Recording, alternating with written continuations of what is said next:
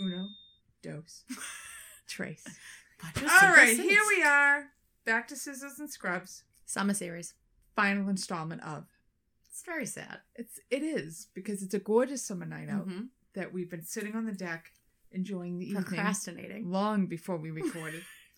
Which means things might get a little ugly because we might have had a few summer drinks before we started. I've moved on to water because I have to drive, but regardless, it's gotten a little ugly. So this is our last installment of this world-renowned summer series. Yes. And trust me, you have anything you want to add for next summer? Because I'm already thinking ahead of next summer. Really? Yes, because I hate the winter so much. You just have to. I'm already fast-forwarding through October, right straight to next June. Let me know what you want to bring us on. Okay. So our last installment of our summer series is national parks. We're hopping in the RV. I've done it. That bad boy up. Yeah. We're going cross country.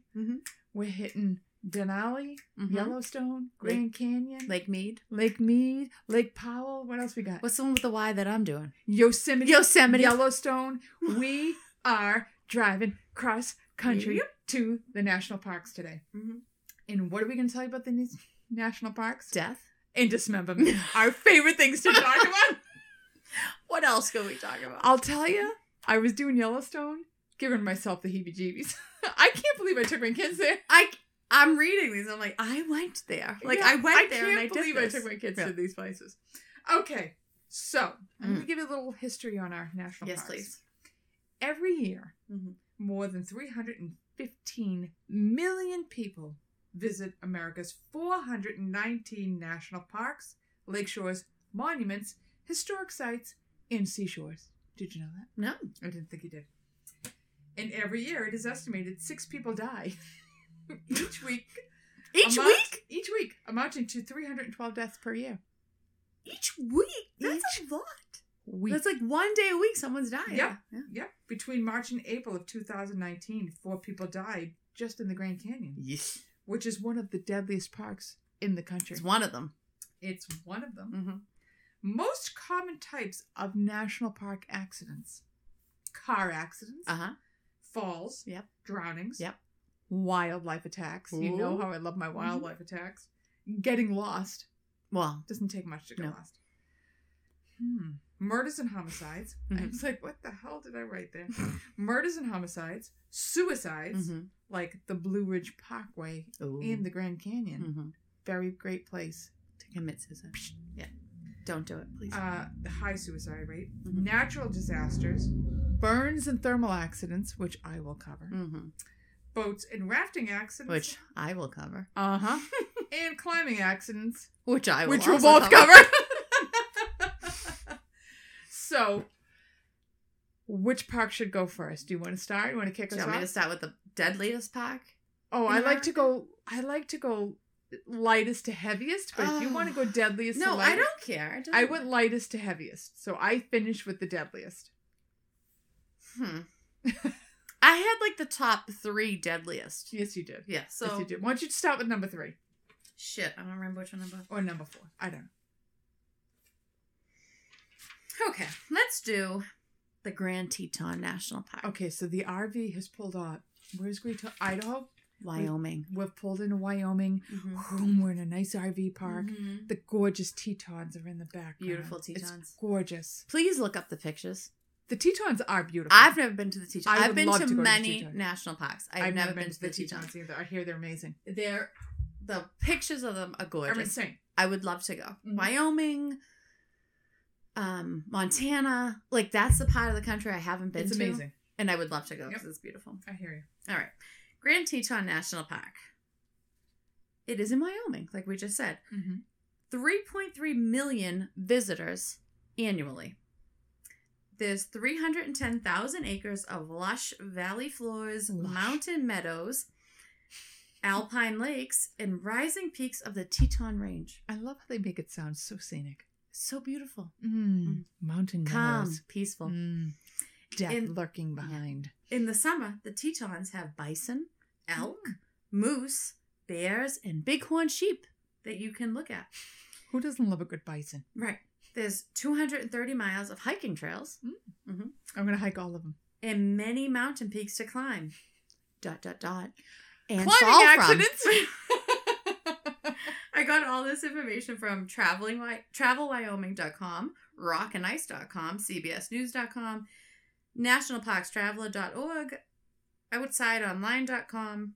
I hit so many websites, I can't even name them. It isn't time. So just know, but I hit the internet for our research. Yeah.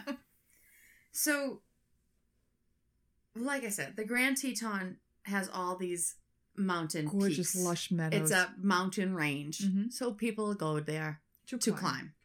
So most of the deaths there are climbing accidents. So I have a bunch of accidents that happened at the Grand Tetons. And, good, because I'll follow it up with some climbing accidents. There were 59 deaths there from 2006 to 2016. Wow. Yeah. That's a lot. Mm-hmm. Excuse me. And they're pretty much all climbing accidents. I mean, that's 10 years. 59 people died in 10 years. Right.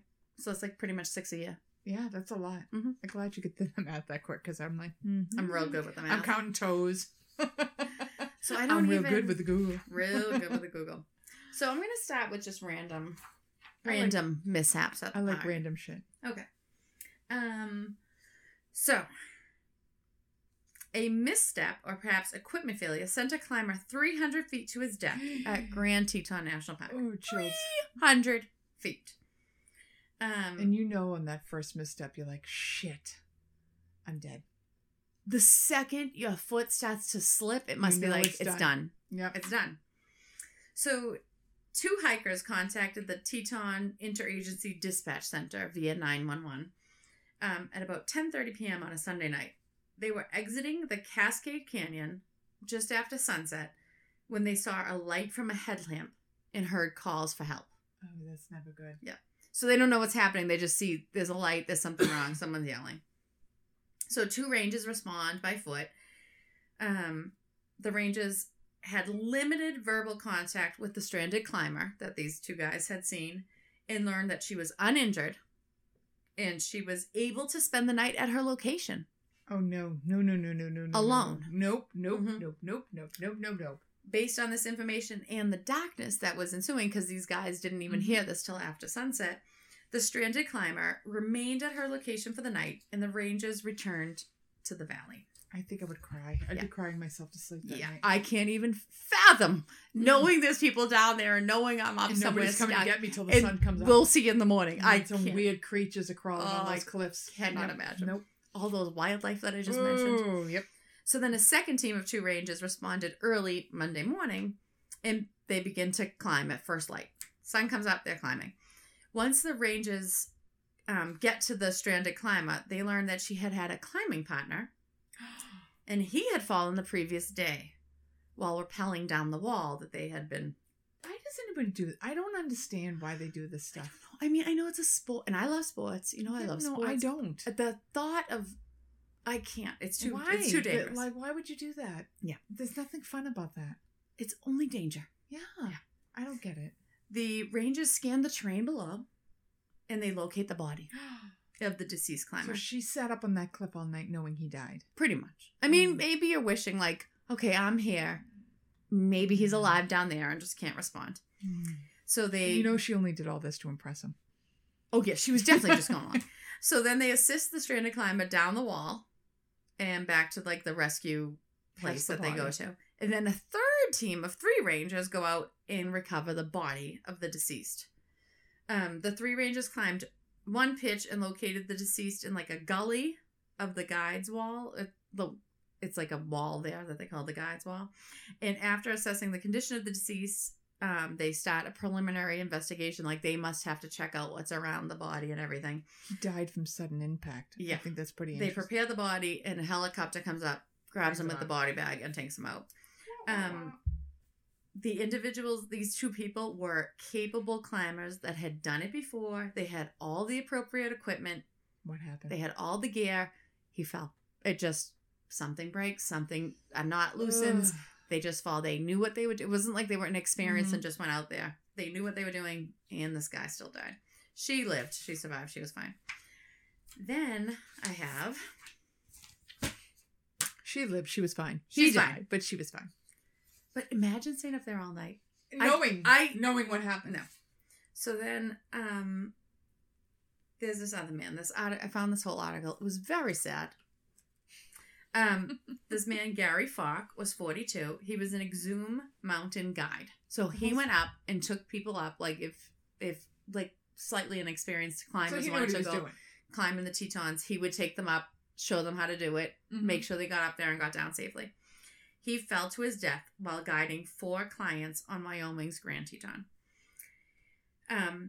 The wife says, like, when our first child was born, he was 3 weeks old. We were out camping. Like, he outdoors was like how he lived. I don't understand. I don't either. Those people on any level. But I probably couldn't live in Wyoming. But so why would you? I can't.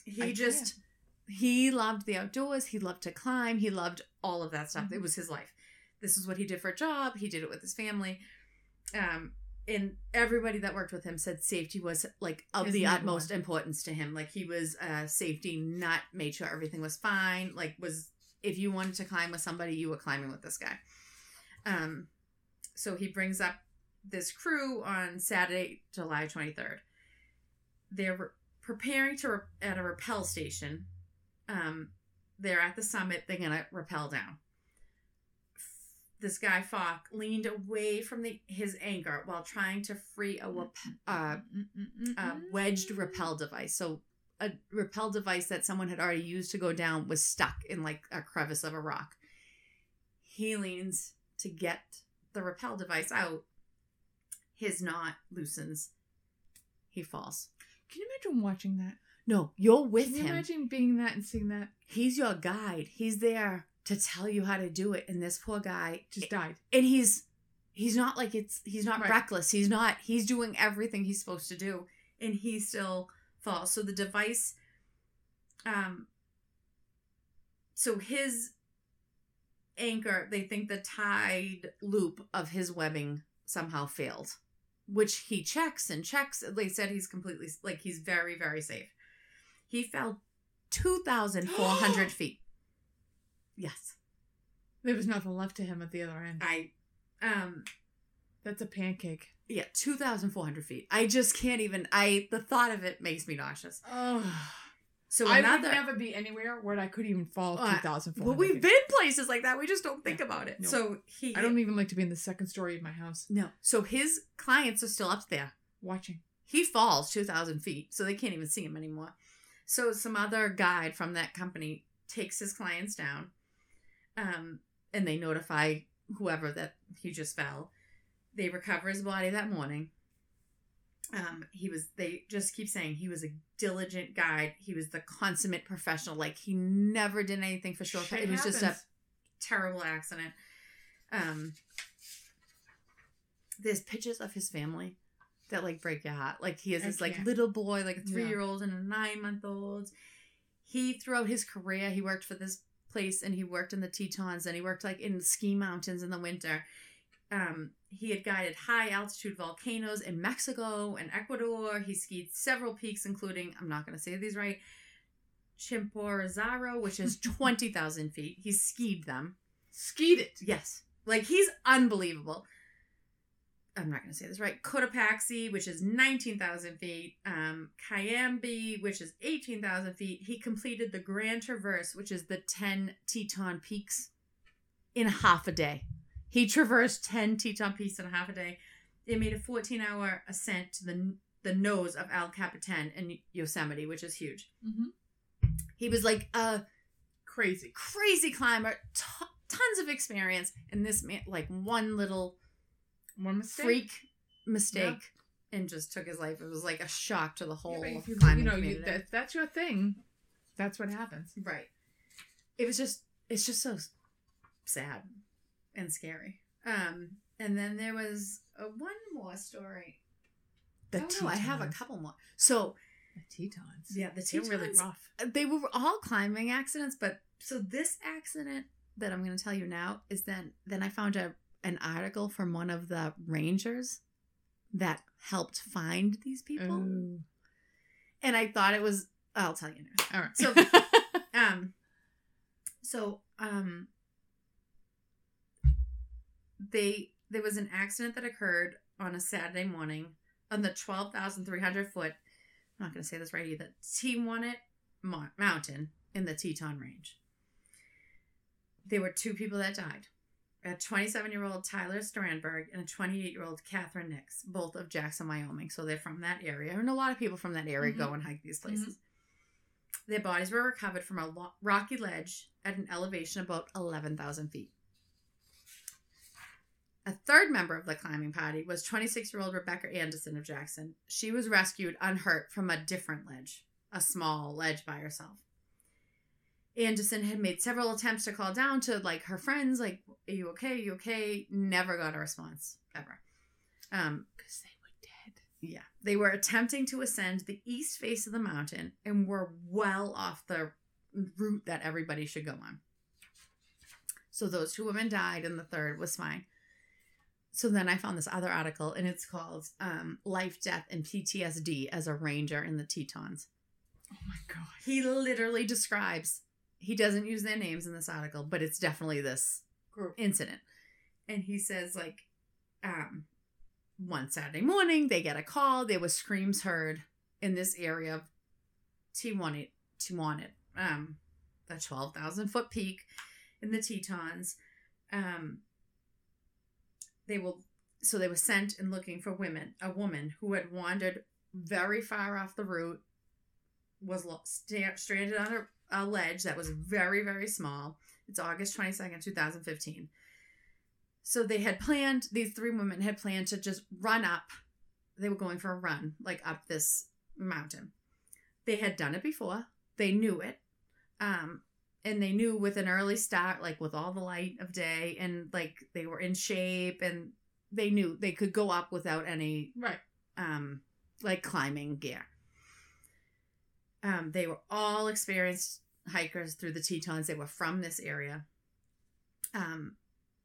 But anyways, something happened. There were screams heard from this area. So they sent out by helicopter these two rangers who this is their job. They go out into these mountains when people are stuck or hurt or whatever.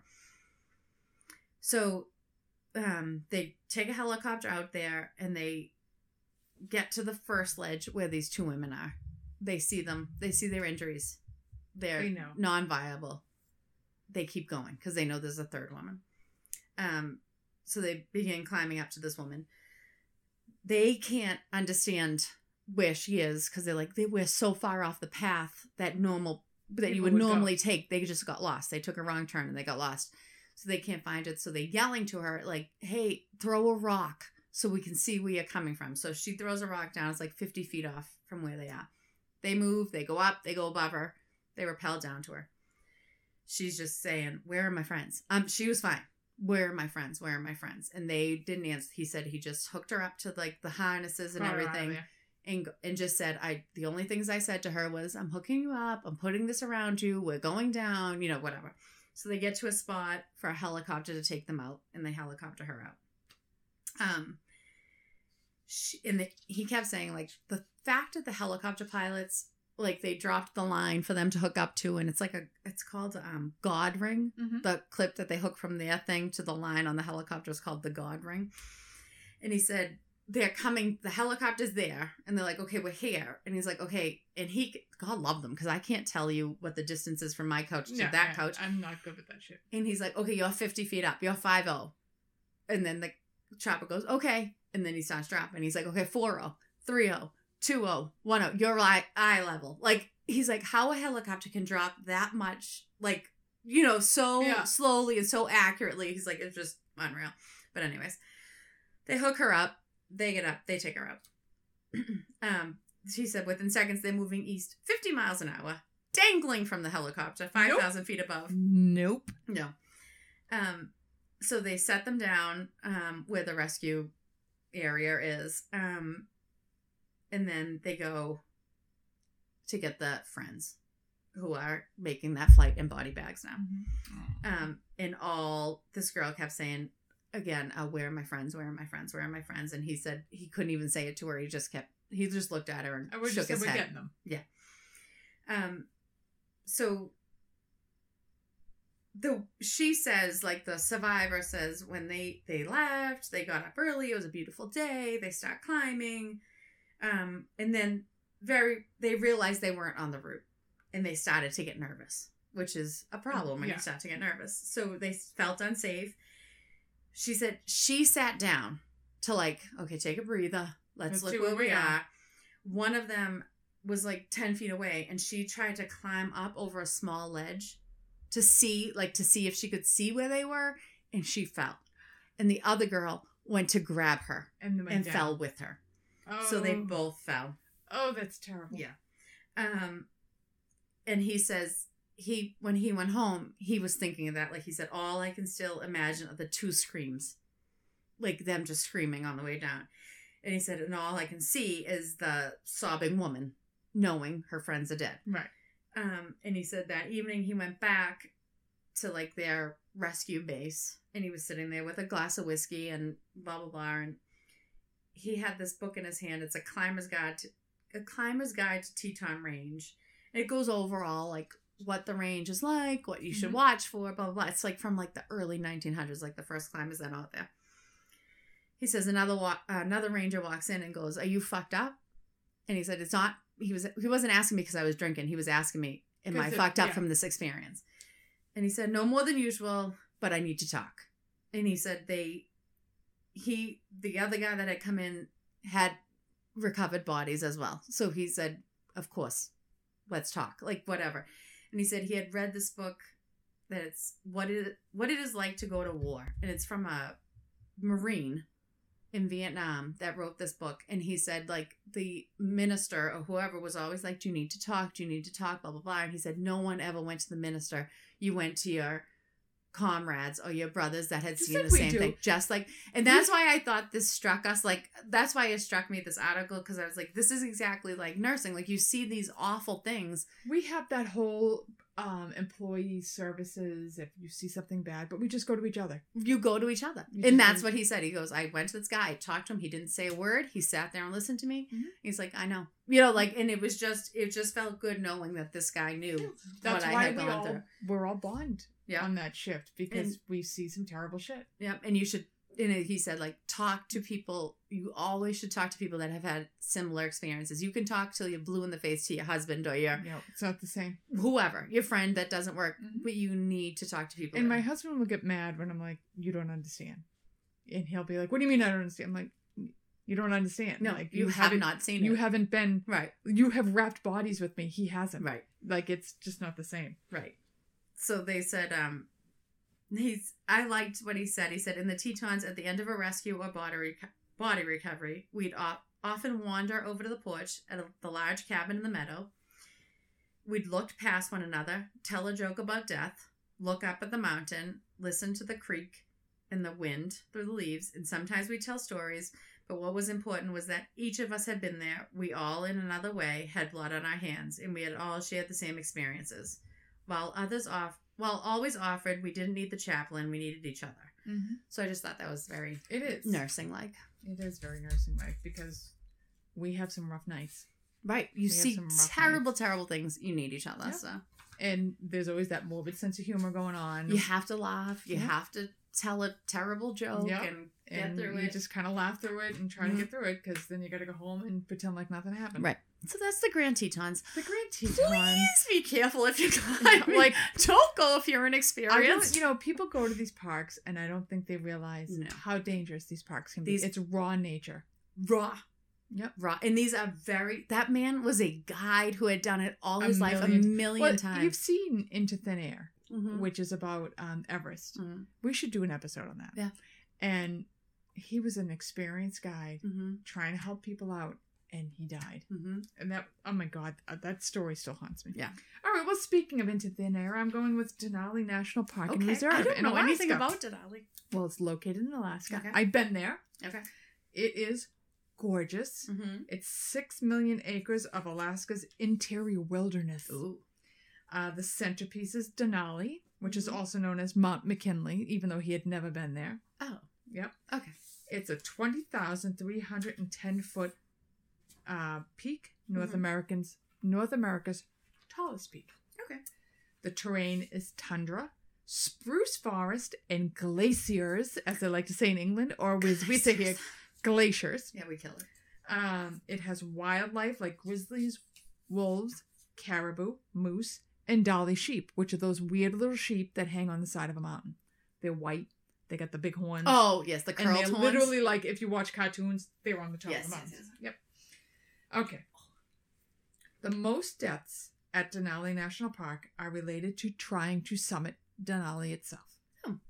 In 2019, 26-year-old Evan Millsap of Fairbanks was killed. He and his friend were rappelling down a rock face. The anchor system he set up failed, and he fell 70 feet to his death. I just can't imagine the feeling of being like, just freaking. Shit. Your last words are like, shit. It literally, that has to be the last thing. Like, fuck. Yep. Like, and your friend watches you go, down to your death. May of 2017, a young climber falls into a crevasse. I would shit my pants. Yes. While climbing to the top of Denali. He suffers a back injury, but he survived. Okay. Mine aren't as dramatic because I just kind of like read them off. Yeah. Because I knew this was going to be a long episode because we go through a lot. Most of mine I just read off, but I loved that, guys. I just thought it was so close to nursing. June 4th, 2017. Another young man falls 60 feet into a crevasse. Oh, God. I don't want to fall into a crevasse. I can't even. He is...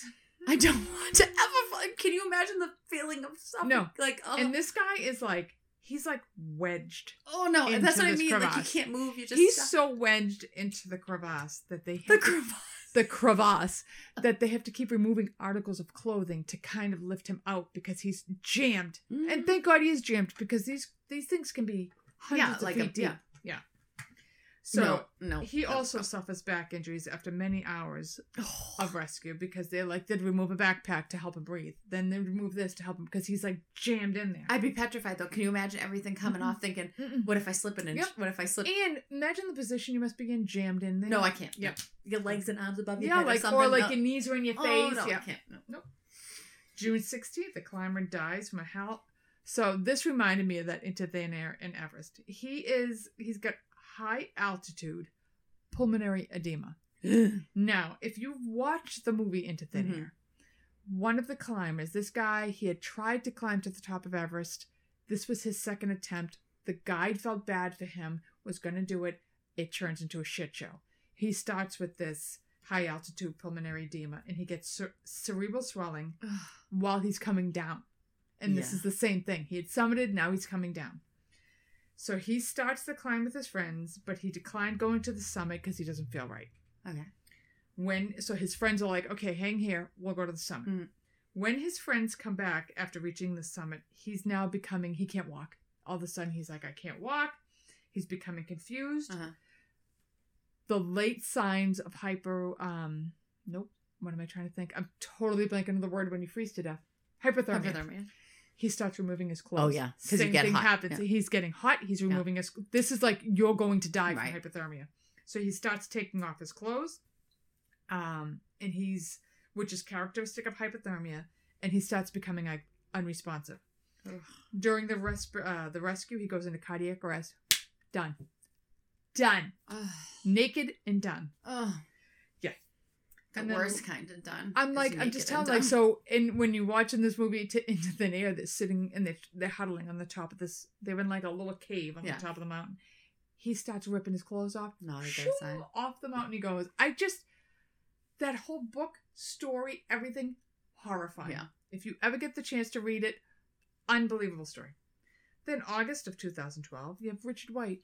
Mm-hmm. He's a 49-year-old from San Diego. He's in Denali. He's married. He has a 21-month-old daughter. Mm-hmm. He was an avid hiker, and he loved to travel alone. Mm-hmm. Mistake number one. Mm-hmm. And he had traveled to Denali before, and he had taken a bear safety... You know, I love bears. You do love the bears. He had taken a bear safety course before he had gone. And it's mandatory for all backcountry people to take this bear safety... Yep. Wow. So he takes it. So, in August of 2004, White's out hiking. He comes across a 600-pound grizzly, which in the grizzly family is tiny. It's too big for me. Uh-huh. His camera shows that for 8 minutes, he observed the bear unnoticed. So the bear's over there. Yeah, and he's just like, click, click, click, click, taking pictures of the bear. Oh, God. Yep. Last picture shows the 40 yards away looking right at him. Oh. He's mauled and killed. It's the first grizzly attack and death in the park in its 90-year history. Oh, my God. Yeah. But he's a dumbass. Leave. Yes. Quietly you back up. Grizzly, ass and elbows the other way. Yeah. You don't go and take 8 minutes worth of pictures, okay? No. He was 10 times closer to the bear than he should have been. Ugh. So I wanted... That must have covered that 40-yard, like that. There was one I was watching. It was one of those shows, and I think it might have been at Yellowstone. This guy's taking a picture, and it's like this grizzly bear's on the top of like a mountain, mm-hmm. and he's at the bottom of the mountain, and he's clicking, and it's got cups, and it's coming down, and he's got all these pictures as it's coming down the mountain, and the last picture is it looking right at him. Ugh, that feeling of the eyes, like look at Mill. No. So I've been to Denali National Park. Mm-hmm. It is gorgeous. We took an 8-hour bus ride. That seems like an awfully long time. It was an awful long bus ride. Mm-hmm. I'll tell you, Alaska was the most beautiful place I've ever been in my life. I want to go. It's Maine mm-hmm. on crack. Yeah. Bald eagles, moose in the parking lot, bears, goats, like those weird little white goats that they hang on the edge of a cliff and they're like, they just hang out. The wildlife is insane. The scenery is beautiful. The glacier, it is gorgeous. Mm-hmm. There is death in every step. Love you, Alaska. Couldn't live there. No. Couldn't live there. No. My funniest Alaska story is they tell you, like, there's all these men up in Alaska. The odds are good, but the goods are odd. That's the best thing, right? So my girlfriend, I went up with 2 girlfriends, and we're going into a bar, and we had these fake, like, bubba teeth. That's what they called them at the time. You know, like they made your teeth look real bad. So we're all wearing these bubba teeth. We think we're so funny. And my girlfriend walks in. And this particular girlfriend is a germaphobe. Mm-hmm. Like she's very like, she doesn't like people touching her. She doesn't want you near her.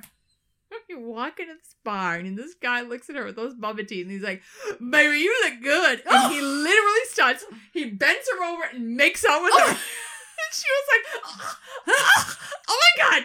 I couldn't. I'm like, of all people, to have a random stranger jam his tongue down her throat. With the gross teeth in was her. Wow. The bugs in there are the biggest bugs I've ever seen in my life. But the flowers are like the size of your head. The flowers are huge. Yeah. The food is like, the veggies are huge. Yeah. The bugs are huge. We have a video from Alaska, and there's a bug wrapped around the antenna. It looks like a plane. It was the biggest fucking bug I've ever seen in my life. Okay. I have to get there. You have to get there because it is amazing, but it's death everywhere you look. Yeah. Okay, go ahead. Number 2. Let's do the Grand Canyon. The Grand Canyon. I've been there. Beautiful. The Grand Canyon. But the Grand Canyon is kind of like, oh, look, great, the Grand Canyon. Okay, what do we do now? I was probably done after about 2 minutes looking at the Grand Canyon. I feel bad because we drove forever to get there. And we're in the RV, and it's July. Yep. And it's hot. 8,000 degrees. And I got the kids, and they were little, and my mother, who's petrified, and I have...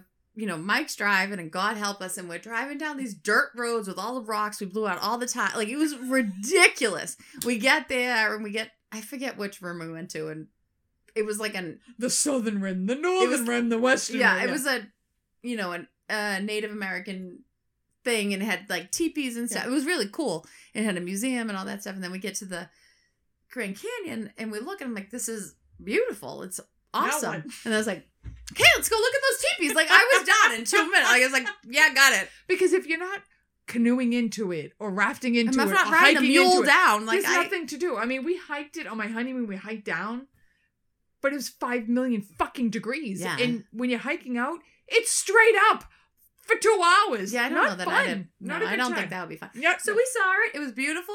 My mother, who's petrified of being on the first step, went to the edge. I took my children.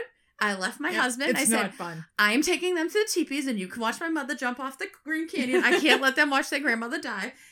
And I left. But it was beautiful.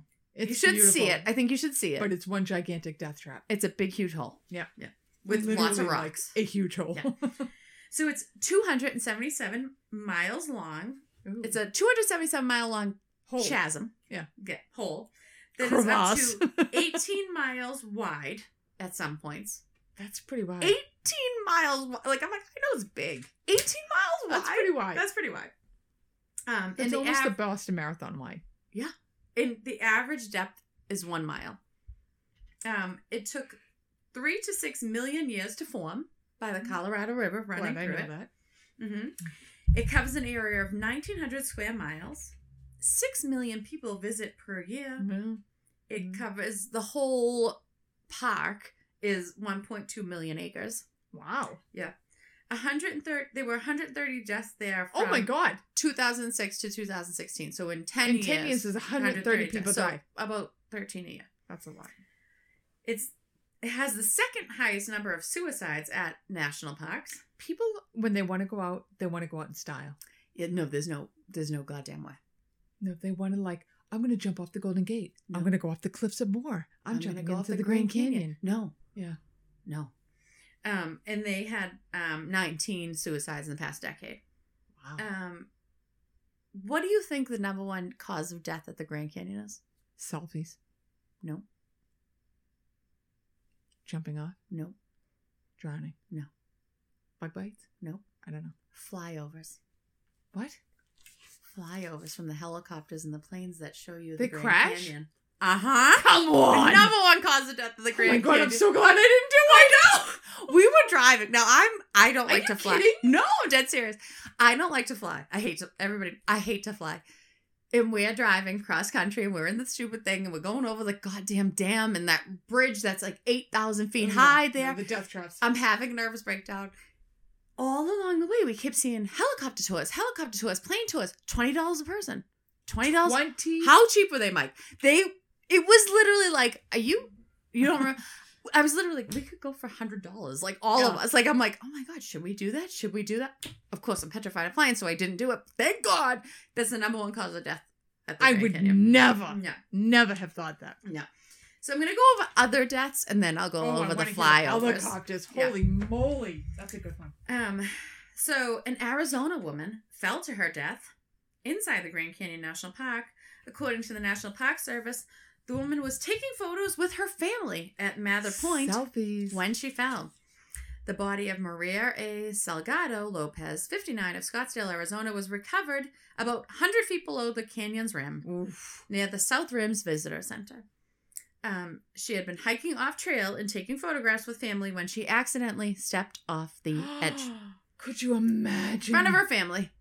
Stepped off the edge and died. The last thought is, oh shit. Like, can you imagine that feeling of nothing's under that hill? Nope. Like, you walk up and you're at the Grand Canyon.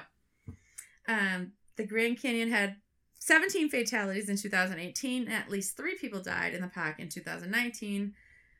2 people died in separate incidents, including one man stumbling over the edge of the rim while trying to take a picture at the Grand Canyon West, which is a popular tourist destination, which has the I'm not going to say this right, Hulapi Reservation outside the boundaries of the national park. I don't get it. And then a month later, another guy fell over the southern rim 400 feet to his death. God damn. Yeah. Then this, the thought of them falling over the edge just makes me... One teenager... I just can't imagine that last step when you're like, shit. Like, you just feel it go. Yep. You know when you do it over here, and then you're on the... Yep. So then one of the fatalities was a teenager who lost his footing on some snow and ice near the trailhead, fell and died. Oh. A middle-aged man, his hat blew off, and he went to go grab it. Because the wind took it off. Because you're in, like, people don't understand the weather in these parks. Like, the mountains and the canyons and the winds. It causes winds and storms and sudden. And they're all sudden. Like, it could be fine one minute. And the hat blows off his head. He goes to, falls into the canyon and dies. And you're done. Yes. Visitors at the South Rim's Mather Point watched in horror as a 24-year-old nurse from Illinois climbed over the rail. Come on! Intent on landing, like, on the other side of the rail. Instead, he fell 500 feet to his death. in front of. Why would you climb over the railing? Because he thought the edge was there, and I don't know if there was a crevice. That's why the fucking railing was there. I don't know. Don't go near the railing. It's too close to the edge. I don't know. Oh, come on. Yep. Also, a grandmother and a grandson were both swept away after losing their footing while crossing a creek in the canyon. It's just terrible, terrible, terrible stuff. Grand Canyon's rough. Yeah. Grand Canyon's rough. There's this man, I'm not going to say this poor man's right, but this article was about this guy who wrote all these stories about all these deaths at the Grand Canyon. His name's Michael Glaria. Whatever. Glaria. Anyways, him and this doctor, Tom Myers, that he met at the Grand Canyon. Tom Myers he's a physician at the Grand Canyon Clinic, and he had already written a book on river trips gone wrong. So he meets this guy. He meets this doctor, and he's like, he tells him he wrote this book. He's like, we should write a book about all the accidents of the Grand Canyon. So they did. So this is just little things that they put together. Some 683 people have died below the rims of the Grand Canyon. Since the history of the Grand Canyon, which is like the early 1860s. But it's still a lot of people. Yes. One guy, his last name's Cochran, a rattlesnake coiled up and rattled at him. He was so afraid of it, he leapt back and died of heart failure. Like, he had a heart attack on this one, died of a rattlesnake. Rattlesnake didn't touch him. He just died of being so scared. Just the sight of one sent him into cardiac arrest. What's another one? In 1992, a 38-year-old Greg Austin Gingrich, He was with his teenage daughter at the Grand Canyon. I like the name Greg Austin Gingrich. Yeah. He jumps on the guard wall, so you don't go over. Jumps on top, and he's pretending. He's windmilling his arms back like, oh, I'm going to fall into the Grand Canyon. And he fell into the Grand Canyon. He falls. He fell off the wall, quote unquote, on the canyon side onto a short slope, which he thought, I'm going to fall off this wall, go onto the slope, and she's going to think I fell. Like, kidding. Which I do similar stuff like that to my kids, not at the Grand Canyon. Not at the Grand Canyon. He assumes he's going to land safely. His daughter's like, I'm not paying attention to you. Like, starts walking away. Like, I'm not feeding into you.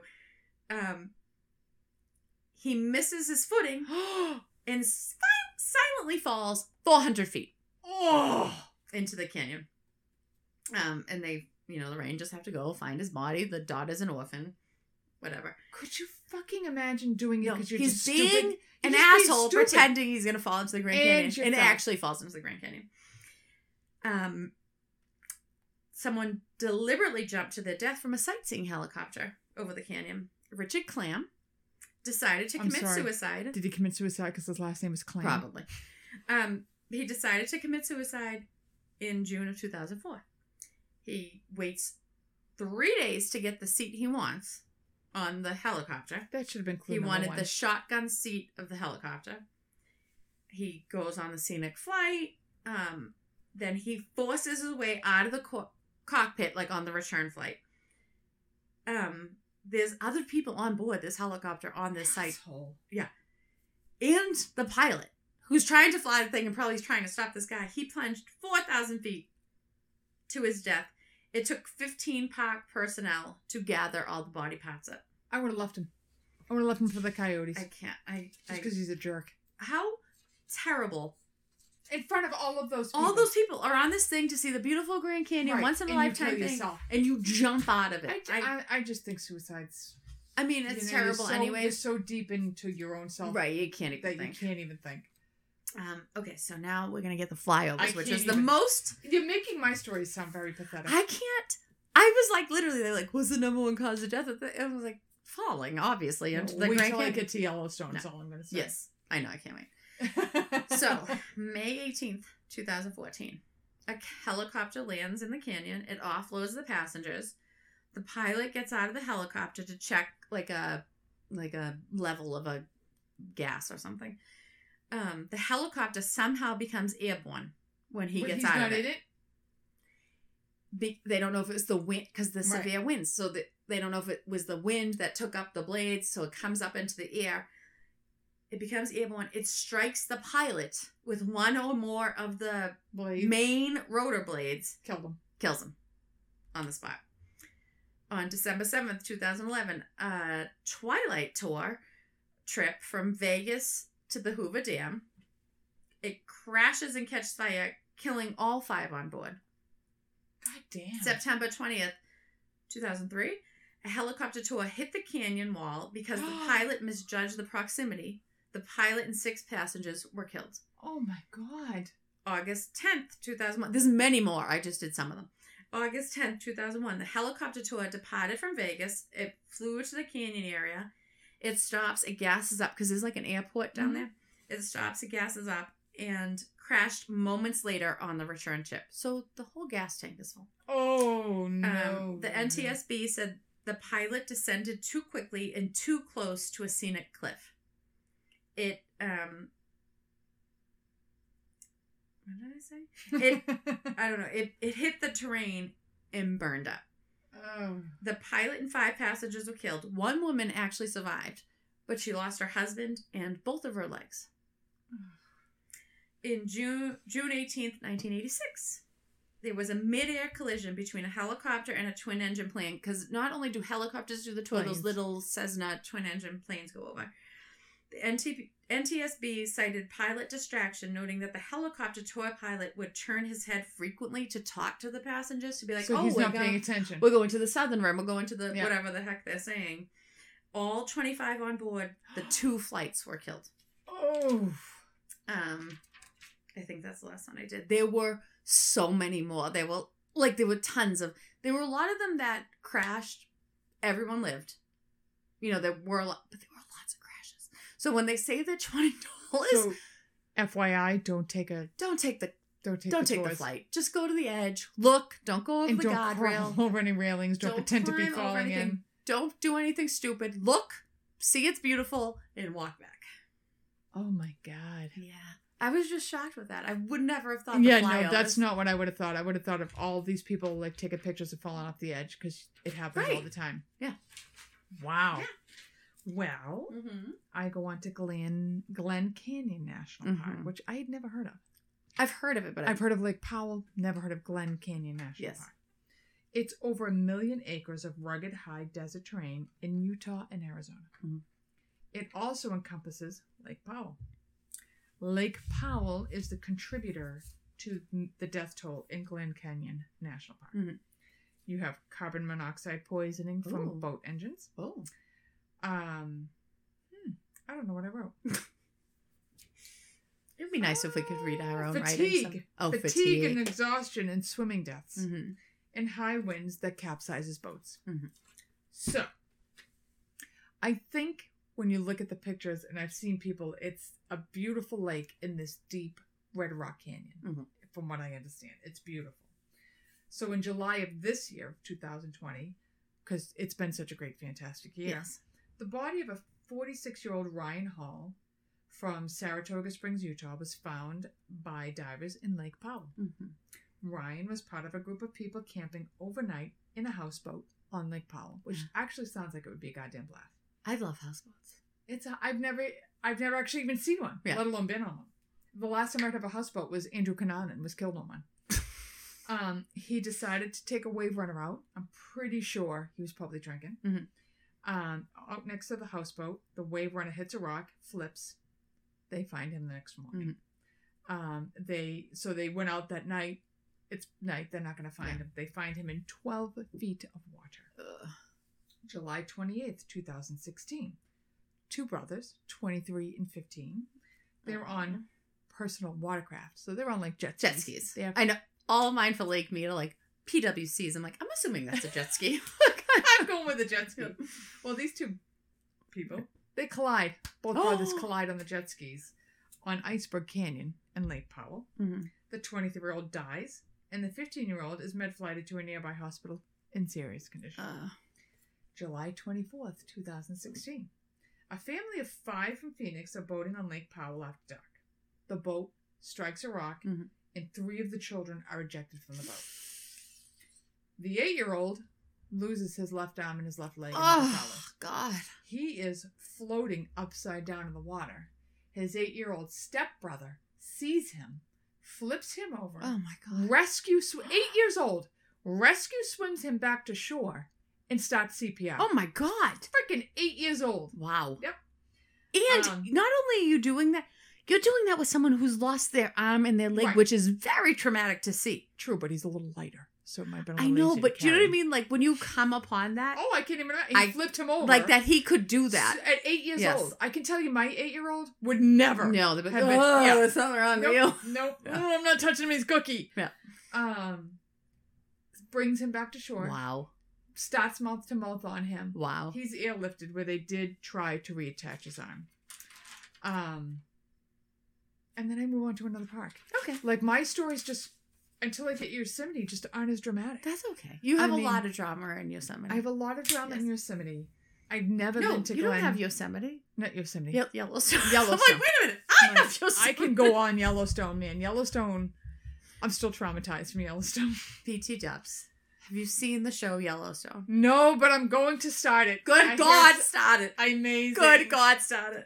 Amazing is what I hear. Oh, my God. Are there hot men in it? Yes. Oh, I can't wait. Yeah. I hear this hot cowboys. Okay. All right. Somebody to dream about at night. I'm all over it. So I guess I'll talk to you about Yosemite. Yosemite. I just think Yosemite Sam. Yes. With a mustache. With mustache and his big fat hat. Yeah. I got this information from outside online. I'm not telling you where I got my information. And time.com. I just went too many places. Yes. Yosemite. Hold up. Hold up. Wait a minute. Send me right here. Oh. Listen, I'm not going to lie. It's summertime, so our episodes, it was a little hard get going today. I mean, we both probably finished this episode 5 minutes before we recorded it because I literally, you wrote, I'm leaving my house, and I wrote, I just finished. Yeah, like, because we just, it's summertime, so I have vacation. Right, it's been, I've had quite a week. Yeah, it's been very busy. Yeah, so we'll put more thought into the next one. No, I think I wrote all this one down. I had a lot of fun with it, but we were busy. Yeah. No, I think I wrote all these ones down, actually. Yosemite. That's why I was confused. Yosemite, that's where El Capitan and the North Face is, right? El Capitan and the Half Dome. The Half Dome is what we say in Boston. Is very dangerous. That's what I hear. Mm-hmm. Did you ever see that special with the autistic kid who climbed El Capitan? No ropes, no nothing? No. I couldn't watch that. Could not even watch it. I could not watch it. My husband's like, you gotta see it. I'm like, nope. Mm-hmm. Even though I know he lives, I can't do it. I can't do it. Go ahead. Okay. So Yosemite National Park is 12,000 square miles of mountainous scenery, including high cliffs, deep valleys, tall waterfalls, ancient giant sequoias, which I do want to see. I have seen. And I do want to go there. Yeah. Large wilderness in California. One of the parks I really, really, really, really want to see. Yeah. It's 747,956 acres. That just seems ridiculous. Yeah, I can't. That's just a ridiculous number of acres. They get about 5 million. Thank you, Teddy Roosevelt. Yes. They get about 5 million visitors annually. And there has been 150 deaths between 2006 and 2016. Jesus. Most die from falls or natural causes while hiking or climbing. So like a heart attack while you're hiking. So the Half Dome is in Yosemite. It's a rock formation that is like an iconic symbol of Yosemite. It's literally a sheer rock on one side, and then it's bulbous like on the other. There's a railing that goes up. I think I just love the word bulbous. It's bulbous. So there's there's a railing like up the dome. A railing. What are you going to do with this railing? A lot of people hike it. Like, a lot of people hike it because there's this railing. So I think they have this false sense of, like, I can walk this because there's a railing. It's the Half Dome. I can just use the railing to get up. Yeah. From 2005 to 2015, Half Dome's dangerous climb had prompted 140 search and rescue missions, 290 accidents, and 12 deaths. Wow. In 2006, a 25-year-old hiker from New Mexico was descending the summit, slipped, and fell 300 feet to her death. In 2007, a hiker's body was found 1,000 feet below the base of the handrails during inclement weather. In 2007, a hiker that tried to go around people in front of him, dumbass, while climbing the trail, fell and died, and his body had to be airlifted from a crevasse. Those fucking crevasses. In 2018, a 29-year-old biochemist, so smart guy, fell to his death during thunderstorms because he slipped and lost his footing. In 2010, Yosemite decided they needed to stop the crowds at the Half Dome because it's like this huge draw. Again, because there's a railing, so it's like, oh, I can do it. Like, everyday people can walk up this thing. There were up to 1,200 hikers on that daily. Wow. Yes. So there's a throng of people. People were, like, halfway up, and they'd have to stop and wait because there was so many people in front of them. So they were, like, they're becoming exhausted. Right. And they're getting tired. So then on the way down or the rest of the way, they're careless. Mistakes. They're making mistakes. So they only allowed, after 2010, they only allowed 300 hikers daily to climb to the summit. And they had to apply for a day pass to do this, so as to prevent the crowding. 1,200. That's a lot of people. Apparently, though, even since 2010, they haven't really seen a decrease in the deaths and accidents. Because it's dangerous. Again, it's a national park. It's a shit cliff. The terrain, it's literally just a drop off on one side. There's storms. There's weather. People don't realize. They don't realize. These places are not. We don't live there, and people don't live there for a reason, because it's hard to live there. Raw nature. Yep. But there's other dangerous parts of Yosemite. It's not just that Half Dome that you have to be careful of. Is that where El Capitan is? El Capitan is separate. Okay. This Half Dome is a separate. Yosemite, yes, right? But it's in Yosemite. In 2015, this renowned rock climber, Dean Potter, who was 43, was climbing with a fellow climber, 29-year-old Graham Hunt. And they died while base jumping off of Taft Point, which is also with the base jumping. So they slammed into cliffs they failed to avoid. They failed to avoid. Yep. I like that wording. Not that they just slammed into cliffs. No, they failed to avoid it because I think they do look for them, but they. Yeah, but how are you going to avoid it if the wind slams you into it? They Potter failed to avoid it. Had a helmet GoPro on, which captured the moments. How sick am I that I want to watch that? I don't want to watch that. I can't watch that. When I get into Yosemite, there's a video. I'm like, I kind of want to I couldn't watch any of the videos. They were all like, watch this final moments of them fall. I'm like, I can't watch them fall. I listened to that stupid guy getting mauled by a bear. I know, I couldn't do it. I don't know what's wrong with me. I can't do it. So I'm sick. The GoPro captures the moments leading up to this guy's death. It's awful. I did not watch it. What was his last words? I did not watch it. You know that's everybody's scream. Last words. It's a scream, or you just can't even breathe. Yeah. In 2014, Brad Parker, who was 36... fell while rock climbing on Mathis Crest alone. He decided never do that shit alone. Wow. He decided to do the climb. He had done it before without climbing equipment. Like, he can climb this thing without the stuff. He's a climber. Never should do anything without climbing. He had proposed to his girlfriend hours before. She accepted. He called his father that morning after she accepted. See, all of this is a mistake. I know. I changed my cable password to my cat's name, and he died. That's why you don't do this shit. Don't do anything. Don't do this shit. Yep. He calls his father. He tells him it is the happiest day of his life. He goes and does this climb that he's done. Like, he likes to do that. That's why would he do that afterwards? Like, it's what he enjoys to do. Yeah, but you could just got engaged. Why would you do it single? He fell 300 feet to his death that day. Oh, that poor girl. She's probably thinking, like, I'm going to get married before I'm 30. Yeah. Nope. And then he's dead. 2011. A group of three 20-somethings went over safety fences. Three 20-something. 20-something-year-olds went over safety fences, ignored signs, to have some fun near the Vernal Falls, which is a big waterfall in Yosemite. Two slipped into the water.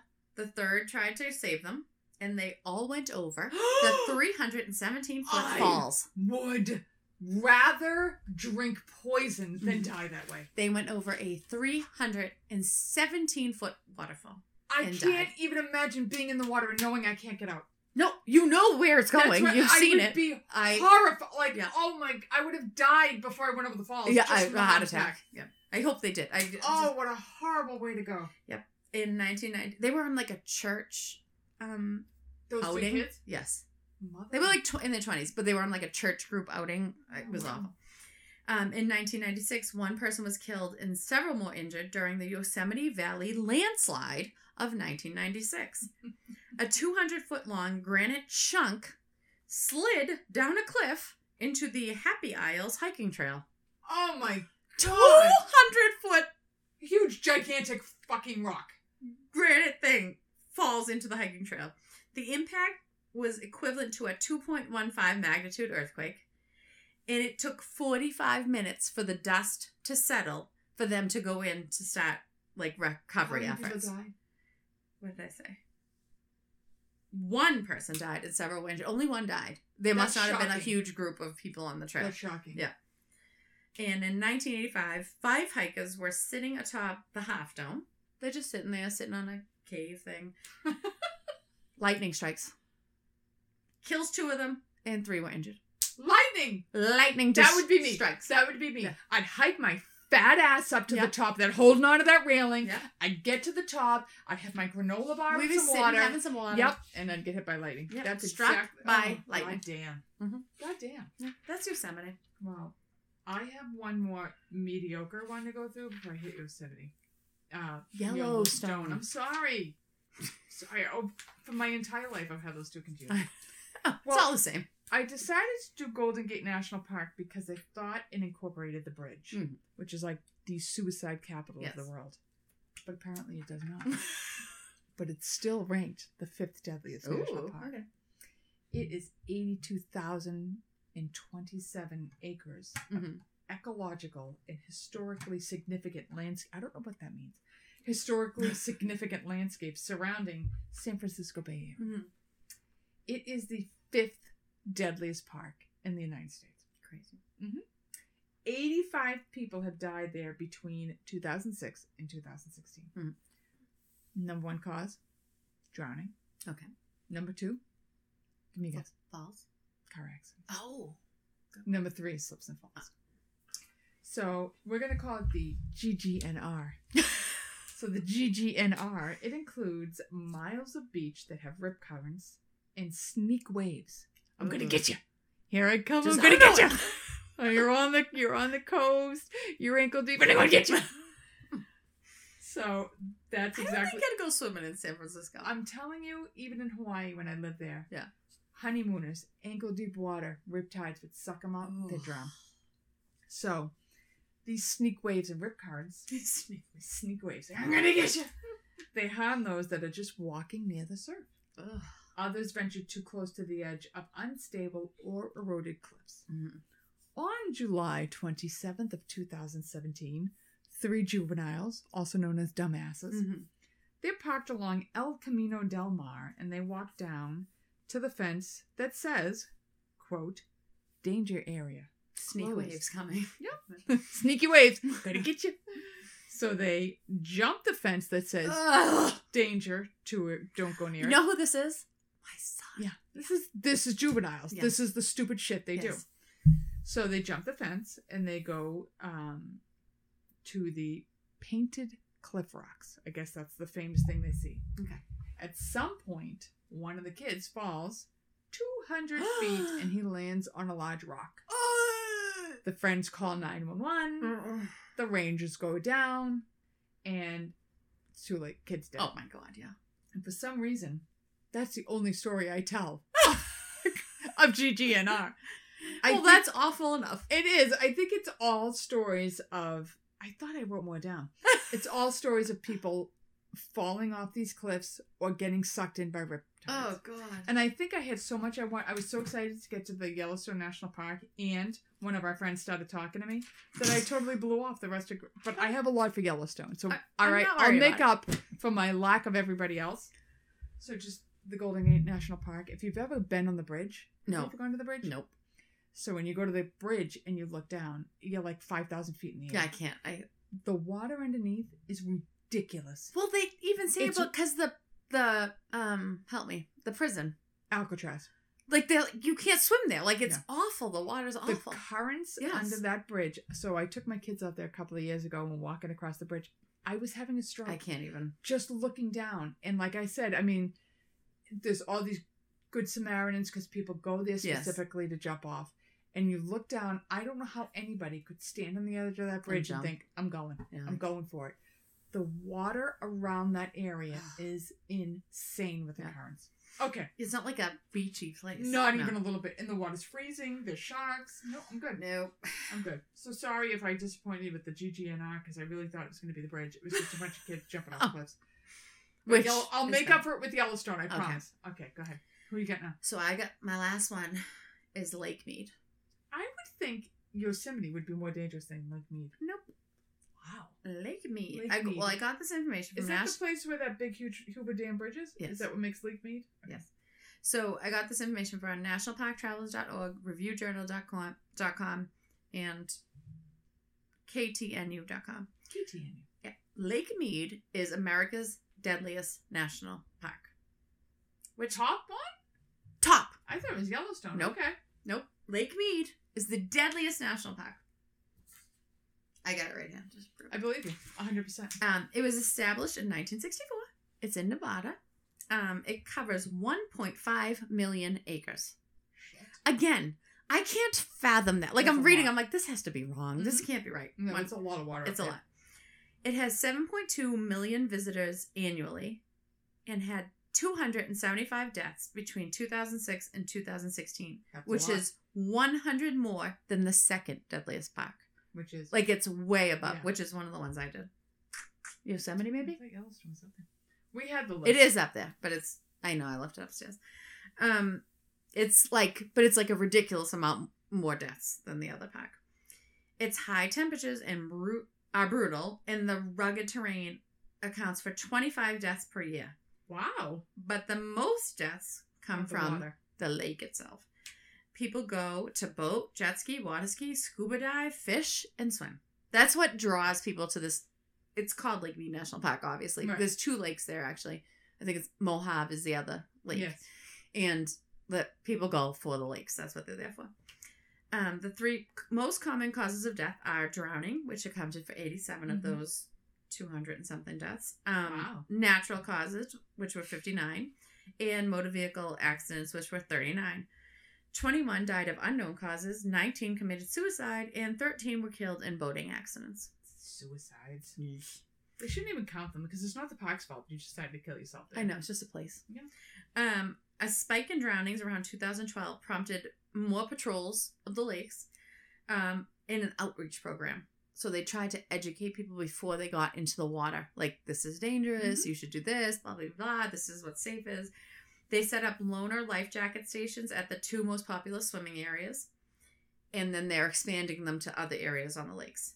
They said they've lost like a ton of life jackets because people will take them, but I think there was like no shoreline drownings since like 2014. Oh, that's good. Yeah, because the beach areas where they're giving out the life jackets.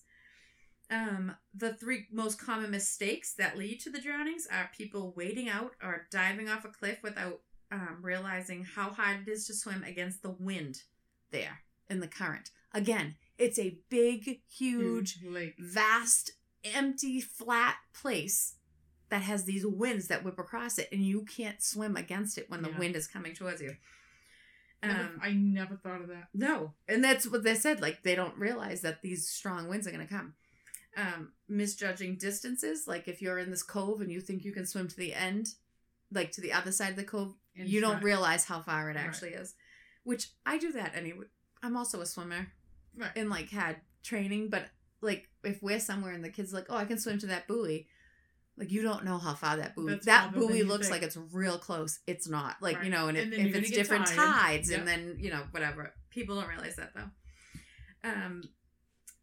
And boat operators diving in to help someone, but not explaining to the people on board how to maneuver the boat for a rescue.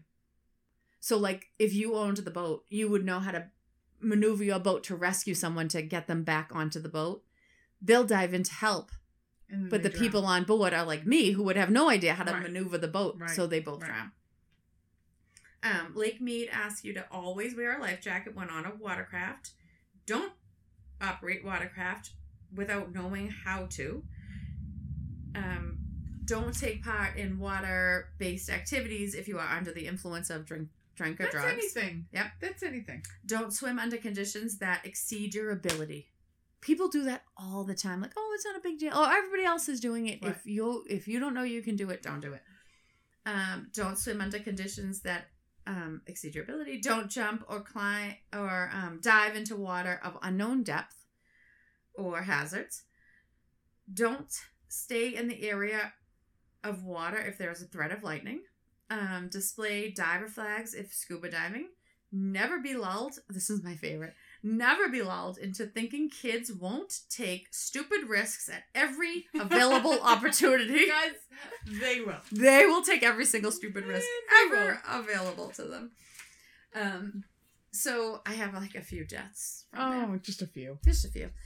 Marissa Armijo. Tomei? No. Okay. Marissa Armijo loved to be towed up and down Lake Mojave, which is in the Lake Mead National Park. It's just south of Las Vegas. She enjoyed spending time with her family and friends. She's a 15-year-old student. She's a cross-country runner at Mojave High School. She had a ton of... She was really popular. Loved to go out and just be active. On September 4th, 2005, she was struck and killed by a drunk boater with an blood alcohol level of 0.19, more than twice the legal limit. Oh, my God. Yeah. The day of the accident, Marissa was being towed behind her boat. When on a tube or something, when Jose Luis Huerta, 34, of Mexico, zipped around the bow of the boat, in a personal watercraft, so probably a jet ski or something, and ran directly over her. Oh. They sent her to Las Vegas Trauma Center with broken bones and severe head injuries. Marissa was removed from life support 3 days later. Huerta didn't even realize what he had done. They said when they had got there, he was sitting on his jet ski or wave runner or whatever it was without realizing, like, anything happened. How did he not know? He was drunk. Yeah. That impaired, and so you definitely shouldn't be driving. And he rode over her in the water, so I don't know if he didn't see her. You know how jet skis bump on the water? I don't know. Oh, my God. That's terrible. Yeah. The legal proceedings obviously followed, and they were very swift. Huerta was sentenced to 5 to 20 years in prison for operating a vessel under the influence and causing a fatality. He was ordered to pay $3,300 in restitution. And the police credit the swift justice to the family's involvement. Like they say, you have to go. You have to go to court. You have to be present. Armijo's mother, Nanette Maines, made the most emotional argument for justice during the sentencing. Everyone in the court was crying, even like other prisoners in the court. And this is her quote, "How can I put into words the sight of her bloody face, broken bone protruding through her arm, and lifeless body laying in the bottom of my dad's boat? How can I put into words her laying on the beach with the lifelike crew working over her and loading her in the helicopter while we stood helplessly by? The anguish of watching Marissa's life slip away after life support was taken off, of her and holding her last heartbeat in the palm of my hand. How can I put into words the prayers to God that he would take my life too, because I know I would never be able to go on in this life." Just like... It's terrible. You watched her die. Not only watched her die, but you saw a horrible death. Right. I mean, terrible. That's gruesome. Awesome. Awful. Then someone was critically injured. On May 13th, 2006, an 18-year-old woman from California was critically injured when hit by a boat propeller. Eesh. The woman was riding on the back of a personal watercraft being driven by a 16-year-old girl when the personal watercraft drove in front of a boat that was operated by a 16-year-old male. He tried to avoid the jet ski or wave run or whatever they were on, but was not able to miss it completely. He hit it. The boat hit the rear end of the whatever they were on, the jet ski, and the passenger was hit several times by the boat's propeller because he probably churned to the back of the boat, hit the back of the jet ski. A witness called for help. They brought the woman to the launch ramp. She was treated by rangers there and then flown to the trauma center in Las Vegas. She was critically injured, but I don't think she died. Oof. And on June 3rd, 2007, the National Park Service Dispatch Center got an emergency call about a possible drowning at it's literally called the Special Events Beach. The National Park Service rangers and the Nevada Department of Wildlife wardens responded with a total of 4 vessels within 10 minutes.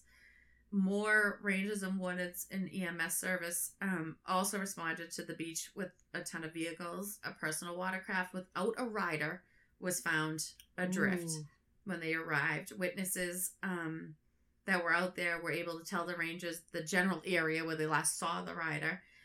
About an hour after the original call came in, the body of a 44-year-old Las Vegas man was recovered in 15 feet of water, about 100 yards from the shoreline. He was not wearing a life jacket.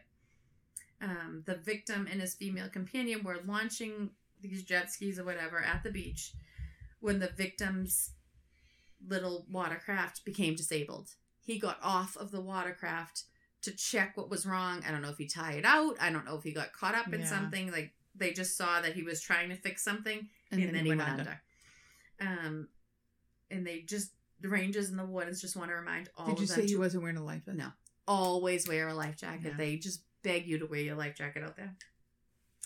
Ronaldo Detangel, 45, drowned near the Hemingway fishing pier on June 1st, 2008. He was attempting to retrieve a boogie board that had floated away from the shore. He was not wearing a life jacket. His friends and family saw him go under. They immediately pulled him out, started CPR, still died. They say the winds there, like if you have boogie boards or anything on the shore, it will get flown out into the lake, and a lot of people drown going after them because they don't realize how strong those winds are. Well, the boogie boards have those little wrist things. But I think if they're on the beach, you know, like how the kids, like they'll leave them on the sand and then they'll get whisked out. Like $1.99. Right, leave it. We'll get another just one. Leave it. Yeah.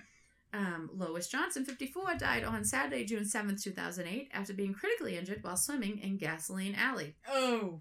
Gasoline Alley is like an area where a lot of boats launches off. Because like it sounds like I would never swim. But it sounds like where boats would launch from, and that's what it is. Gasoline. So she jumped into the water. You should never jump into water where boats are launching. Right. She jumped into the water, then swam behind a vessel that was backing up. Why would she do that? I don't know if she wasn't paying attention. I don't know if she was drinking. No one knows why she did it. But A, don't ever go swimming where boats are. Right, because they're not going to see you. It backed up. It struck her with a propeller. They brought her up onto the landing. You know, everybody tried to save her. She died from injuries in the hospital. A 23-year-old Prescott, Arizona man was with a group of friends at Lake Mead on the evening of June 29th, 2008. He jumped off a 90-foot high cliff near Sidewinder Cove on the Arizona side of the lake. Why? He never resurfaced. They called. They came out within 15 minutes. Las Vegas Metro PD divers subsequently recovered the body. Cliff divers often believe that they are jumping or diving into water that is much deeper than it is. So he didn't. Additional dangers include rocks and outcroppings that are under the water and you cannot see from 90 feet up. Mm-hmm. Don't dive off of anything. Just don't dive. Don't dive, period. Let's just not dive. Don't jump off of anything that you don't know. It's 100 feet deep where you're landing.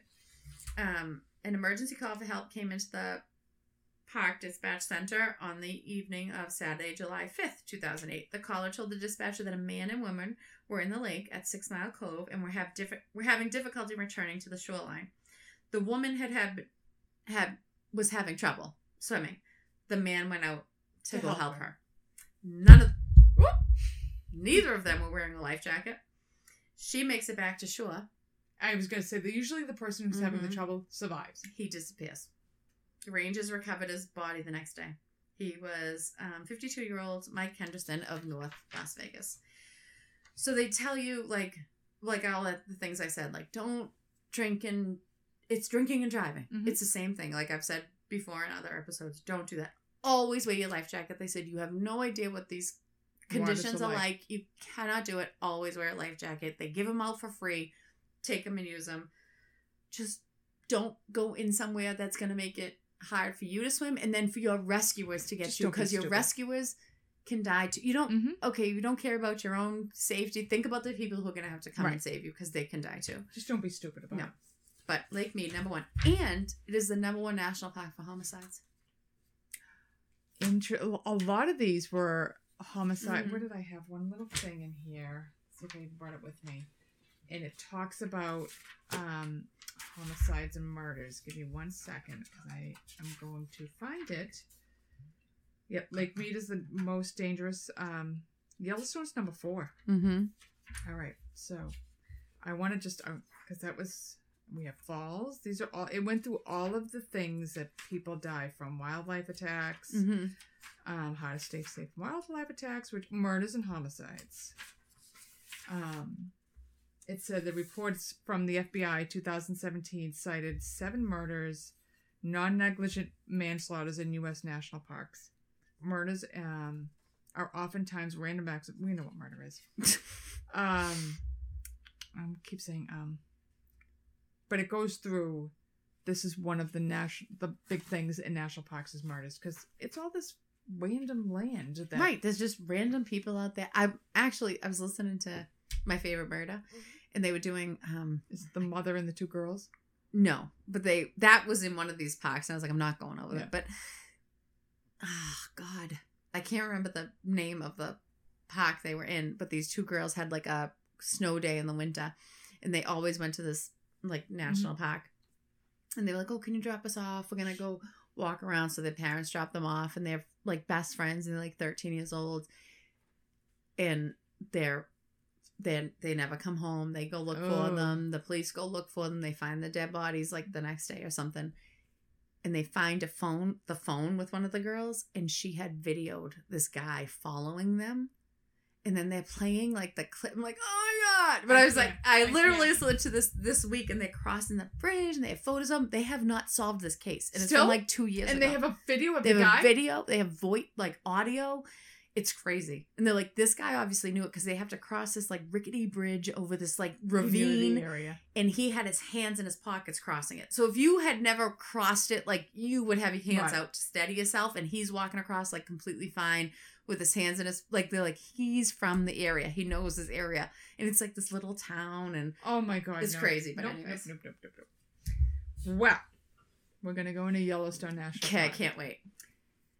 If you've never been to Yellowstone, it's like going to Jurassic Park.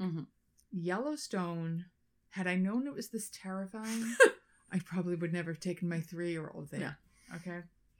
You're walking on boardwalks that have no railings, over bubbling mud pits, sulfur pits, thermal pools that are 1,000 degrees. They're beautiful. Yeah. The colors are insane.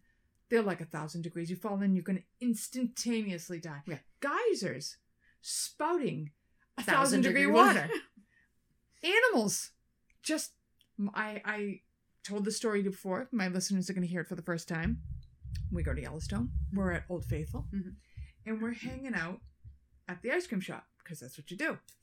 And I've got my 3-year-old in my arms. And we had just been hanging out in front of the ice cream shop.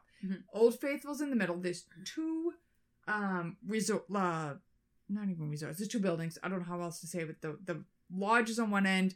There's a whole viewing area to watch Old Faithful that literally goes off at the same time, all the time. And then there's this ice cream shop. And then there's this gravel area. And then there's a parking lot. And my kids were playing around. And I'm like, hey, let's go get some ice cream. So I pick up my kids, into the ice cream shop we go. I look out the window. These two massive bison come flying through the parking lot. And there's spit flying out of them. And they come flying through right where we had stand. I'm like, my kids would have been trampled. Yeah. Out of the fucking blue. Yeah. Like, they just came out of nowhere. Full steam ahead. I'm like, holy shit. And I got myself like, bison, buffalo. Like I had Tourette's. I'm like, oh my God. It was ridiculous. This park is insane. My son is 11 now. He still has bruises on his arms where I was like, no, too cold. I was having, I could not even control myself at this park. I did not enjoy a second of it. No. It is gorgeous, but it is prehistoric, raw nature. Yeah. Scared the shit out of me. Yeah. That's how I was at Grand Canyon. Sam's, I'm sure it's broken still. I mean, at the Grand Canyon, I was there with my husband. We were on a honeymoon, so I had Sam at 5, who was fell off everything in sight. So I literally could not enjoy this park at all because it was terrifying. So it became a national park March 1st, 1872. Thank you, Teddy Roosevelt.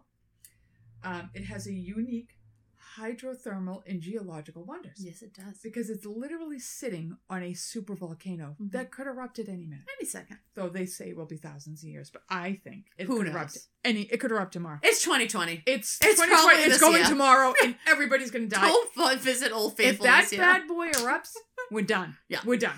Okay? That's how big this volcano is.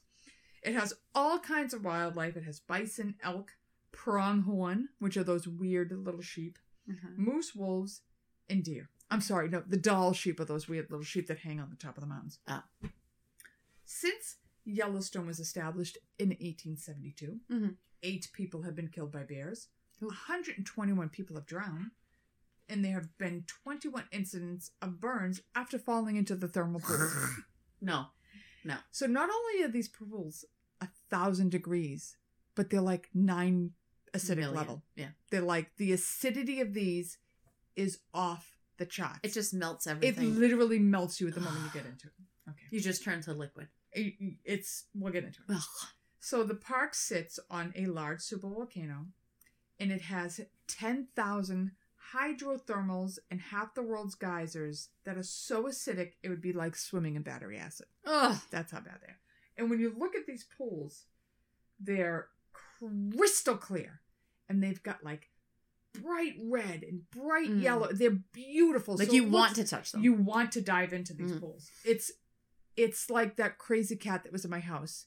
You want to pet her, but the moment you touch her, you're done. Yeah. Okay? So these thermal springs, people like to swim in them. And there are some that are cool enough to swim in. Mm-hmm. Well, in 1975, a park employee, he's headed to a late night, they call it hot potting. Ooh. So he's going to a late night hot potting party. I would go to a late night for a little soak in a thermal spring. Mm-hmm. It's dark. Mm-hmm. He gets all naked. Yeah. It's the 70s, so he's got a beard. He's got that long hair. It's a chest hair. He runs.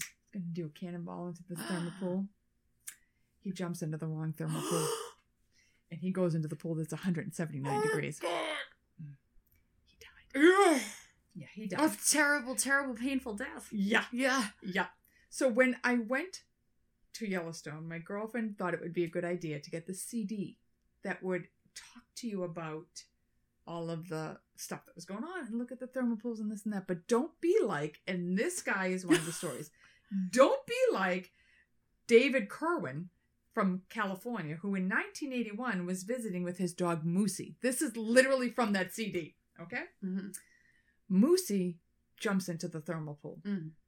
And as you can imagine what it must be like to be acidic and hot, the dog is losing his shit in the pool because he's dying. Because everything's melting off. Because he is disintegrating in the pool. Okay?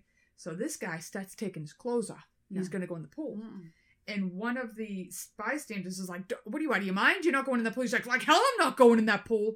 He jumps into the 202 degree thermal pool. Now, what they didn't tell in the article, but they tell in the CD, is they immediately pulled him out of the pool and they degloved him. Oh, well, his entire skin swapped off, and he was blind. He died within 24 hours. Thank God. The next morning, when they went to find Moosey, all that was left was the bones. That's how much the pool had disintegrated. It's gone. There's nothing left. Okay. So, don't go chasing Moosey into the... And I'm telling you, like, these pools are not protected by anything. So you can easily just run and jump. Run right into it. Yeah. Even, like, if you trip, you're going into bubbling mud. Do you know how hot that fucking mud is? No, like, I'm sweating talking about it, remembering that I had my 3-year-old on this goddamn platform. And the geysers are shooting off. If that water hits you, and the wind hits you, you're like, why did I go there? I don't know, because I thought it'd be cool. In 2016, I remember this hit in the news. I know you. A sister and brother, they're going to go and they're going to do illegal hot potting because there's signs all over the place to stay away from these things. Like, people are stupid. All right? So there's signs all over the place. Don't go to these thermal pools, but they're going to go into this hot pot. They're going to soak in these thermal pools. The sister is videotaping the brother. So the video is so gruesome they won't release it. Yeah. Because you know I'd watch it. I can't. Okay. So she's videotaping him as he goes up to see how hot the water is. Except he slips and falls into the water, and she videotapes him as he is being burned alive. Yeah. They call for help, but it's dark, so they can't go in. By the time they go back the next morning, there's nothing to recover. That's how there was not enough of him to pull out of the pool. Oh my God. And she had the whole thing on tape. Mm-hmm. Oh, God. So that's one danger of Yosemite is these ridiculously hot, gorgeous thermal pools. We'll put some on our Facebook. Mm-hmm. And the bubbling hot mud and the really acidic, hot geysers. Yeah. But if that's not enough, you have the animals. Right. They tell you when you go to Yellowstone, the animals run the park, and they honestly run the park. Mm-hmm. If there's bison in the middle of the road, the traffic's backed up for hours waiting for them to move. There's elk right beside the road. There's sheep. There's grizzlies. There's wolves. There's... It's The place is crazy. The place is just freaking crazy, let alone the sheer drops as you drive. And I couldn't even look out the window. It was like, I loved it and hated it. I could not even, my girlfriend's driving. And she's like, I'm staring at her, kind of like we were an island. I'm just staring at her face. And she's like, what are you doing? I'm like, I can't look out this window. This is a sheer drop for like 200 feet. Are you out of your goddamn mind? Look at the bison. I'm like, I can't look at the bison because we're going to die. Okay. So in July of 2019, a 9-year-old girl is tossed in the air by a bull bison who decided to charge the group of people who were 10 feet away from him. 10 feet. It is said that the safest distance to observe a bison is 20 feet. So why your 9-year-old is next to a bison? 20 feet is way too fucking close. 20 feet. I would say a highway away. I would say from a zoo with a cage. Yes. That's what I would say. Bars between me and him. We saw bison when we were cross country. We were in the RV, and they were on the other side of the highway. I was like, oh, look, bison. Great. All the way over there. She was 5 feet away. July 6th of this year. Ooh. A 72-year-old woman, and I watched this video. Of course. And her husband. So it's this big grassy area you can park your RV in, but it's not your typical RV park. Mm-hmm. It's just like a parking spot, and you hang out shop. This bison is literally in the campground. There's two of them hanging out in the campground. There are signs everywhere. Do not approach the bison. No, never approach a bison. Right. Yeah. So she and her husband... I don't need a sign to tell me not to approach a bison. Apparently many people do. So these bison are hanging out. They're munching. They're doing their thing. And... you're deceived by them because they could care less. Most of these animals could give a shit about you until you start getting in their biz. Right. So she's ignoring all the warning signs. So as she's coming near this bison, she's trying to pet it. Oh my God. He's stomping. He's snorting. People across the way are being interviewed. They're like, you could see the bison was agitated. Yeah. He's snorting. Every classic sign of get the hell away from me is there. So she ignores all of that. And the video ends with the bison turning around and looking at her and charging. Oh. Flips her in the air 20 feet, lands, goes back at her again, flips her again, lands. Somehow this dumbass lives through this attack. All right. When we were listening to our lovely little CD in the middle of the park, it was like, you know, enjoy the wildlife, but don't be like, you know, the Chang family who pulled over to take a picture, 1973. The whole family's out to look at the bison. The father took a horn right through his stomach. Gored him. Killed him in front of his kids. Oh, God. These bison are enormous. Yes. And they are no joke. You are not going to win against a bison. No. Which I don't know what the difference between a bison and a buffalo is, but I'm sure somebody will tell me. So, well, if the bison aren't going to get you, the bears will. Mm. And you know how I love a good bear story. Okay. John Wallace. He's a 59-year-old grizzly expert. Of course he is. Just like my boy up in Alaska. Mm-hmm. And he's visiting Yellowstone. The park rangers, they try to educate him on bear safety. And he states, quote, that he didn't need to hear that information, unquote. And that he was a grizzly expert. They're trying to tell him, don't hike alone. Bring your bear spray. Because most of the time, almost every attack in this park is a mother and cubs. Mm-hmm. Almost every single one. Anywhere, I feel like that's... Right. Yeah. I mean, they're mama bears. They ain't gonna do it. So he heads out on a hike alone without bear spray. Ugh. And even though signs say, don't hike alone and carry bear spray. Mm-hmm. Hikers find Mr. Wallace on August of 26th of 2011. They found him on the Mary Mountain Trail. He was discovered, and he had been partially consumed and then covered with debris, which is typical cache behavior of a bear. Going to save a little bit dessert. Okay. An examination of his body shows bites on his hands, arms, and backs, and it's thought that a mother grizzly was protecting her cubs and was responsible for the attack. Later in the year, the same mother had attacked another group. And they wound up putting her down. And there was like a fight. Like, we don't want to put her down, but they're like, she's been involved in two. Right. One, the other one was not fatal. She's been in 2 attacks. Like, she's got to go. Yeah. So since 1872, 8 people have been killed by bears. Mm. And since 1979, 44 people were injured by grizzlies in the park. That's over 118 million visits in that time, mm-hmm. and only 44 attacks. But basically the reason these attacks are happening, and I think the whole reason the Yogi Bear and Boo Boo commercials came out, I mean, cartoons came out, mm-hmm. people are feeding these yes. bears. And they're acting like they're attractions yes. at a zoo. You're in their home. Yes. People don't realize these are wild animals. Mm-hmm. Grizzly bears are not cute. Mm-hmm. They're not fun. The mm-hmm. black bears are not cute. They're not fun. Mm-hmm. If you feed them, they're going to look at you for the next meal. Mm-hmm. And so most of these people, I mean, again, when we were listening to the CD, they had been feeding the bears. They come back. The bears eat them in their tents. Yeah, because that's their food. You're a snack rat right. in a tent. Yeah. So... Yellowstone was no goddamn joke. No. I want to go, but I don't want to go. I loved it, but if I go back, it has to be with no kids. And I think we should do an honorable mention of the Cliffs of Moher. Jesus Christ. The Cliffs of Moher. I knew it was a bad sign when I went to the bathroom and every stall had the Good Samaritan hotline on the doors. I was like, what the fuck? I was literally scanning the whole cliff watching, like, is that person going to go towards the edge and jump? Yep. I don't want my kids to watch them commit suicide. Are they going to jump off the cliff? Watching people walk.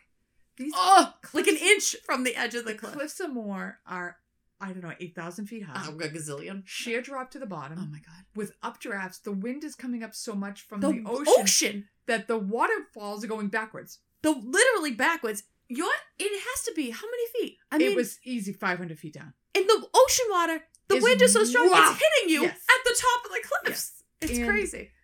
The people, like, it's wet, it's eroded, muddy, and everybody wants to look at the edge. And literally, you can see the erosion. Yeah.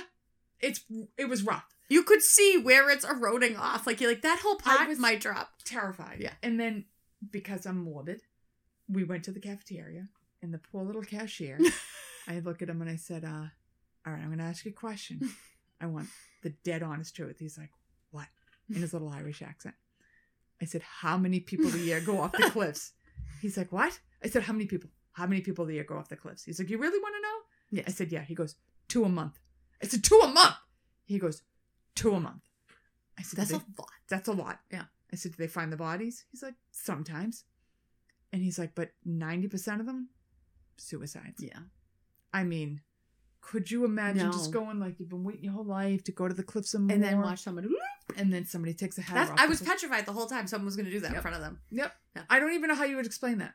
No. What do you say?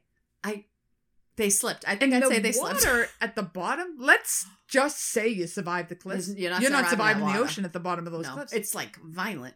And they show you pictures from, like, the 40s of people sitting on the very edges of the cliffs. I'm like, are they out of their goddamn minds? Yeah. Crazy. So that's my honorable mention. Yeah, that was scary. Yeah. So enjoy the rest of the summer. Take a trip to a national park. They're national treasures. Go to Lake Mead. Sounds like a great time. Just wear a life jacket. Don't wear a life jacket. No, wear jump a life off the jacket. Cliffs and Do see what happens. Jump off the cliffs. Please just be careful in your little RVs that you're parking at Walmart for $10 for the night. It's free. It's free at Walmart? It's free at Walmart. I thought it was $10. No, we parked there all the time. Listen, for free. I am so going to be that old couple that we're like 100 years old and we're driving an RV that's the size of an 18-wheeler up the road to the sun at Glacier. That's going to be me. And then we're going to pull in. We're going to back in to our RV spot. The little canopy's going to come out. I'm going to put my little fold-up camp chairs in, a windsock on the canopy. Nice. And then 2 days later, I'm going to roll that shit up and I'm going to the next park. That's going to be me. I'm going to have all my elastic pants. You can park for free at Walmart along the way. Done. And you go inside and you say, just so you know, we're parking in the lot, and they keep an eye on you. Oh, God. They keep an eye on you to get murdered? Yeah. So, I mean... Because, I mean, imagine the poor people who were parking at the Walmart in Lynn thinking it's a safe place. No, that's not a good idea. Anyway. Anyway. Summer's coming to a close. I know. We're still in the midst of this COVID nut job stuff. My kids are staying home till October, which means they're staying home till next September. I hope to God my kids are actually home. My kids are staying home. I have a meeting in 2 nights. I'm gonna have to go talk again. I talked at one meeting. I can't even believe that. I was purple and I wanted to die. I can't even believe that. And I laughed at something I said, which wasn't funny. I even had the option, I would have been all over that if I knew my kids would be staying home till probably next year. So anyway, enjoy the rest of your summer. Please. We're going to try to come up with some good stuff for September and October. I'm looking forward to Halloween. We'll get some good shit for Halloween. Okay. All right. And that's it. You got any stories on anything we've talked about this summer? Would love to hear them. Right, I know one of you out there has a story about moose attacking you while you were camping. Something. Yeah, I want to hear it. If you have any ideas for what you want to hear, give us a shout. Somebody told us about the organ donor episode, and we did that. Yeah. We'd like to hear your feedback. Please email us or send us little comments. I like to read reviews, so send us something. She loves it. I really do. It makes me really get excited, and then I text Laura. I'm like, oh my God, we got a new review. Who's this review from? I don't know. It's like, oh, it's a rando. So please, if you're a rando out there and you really don't personally know us, send us your reviews because I like to hear them. They make me excited, and I don't get much these days that make me excited. Take pity on me. Yeah. And we will see you in 2 more weeks. Oh, in the fall. Yeah, it'll be crisp pumpkin spice weather. Bye. Bye-bye. Like, subscribe, rate, and review the Scissors and Scrubs podcast on whatever podcast app you listen to us on. Follow us on Twitter, Facebook, and Instagram at Scissors and Scrubs. And email us any of your stories or thoughts to scissorsandscrubs@gmail.com.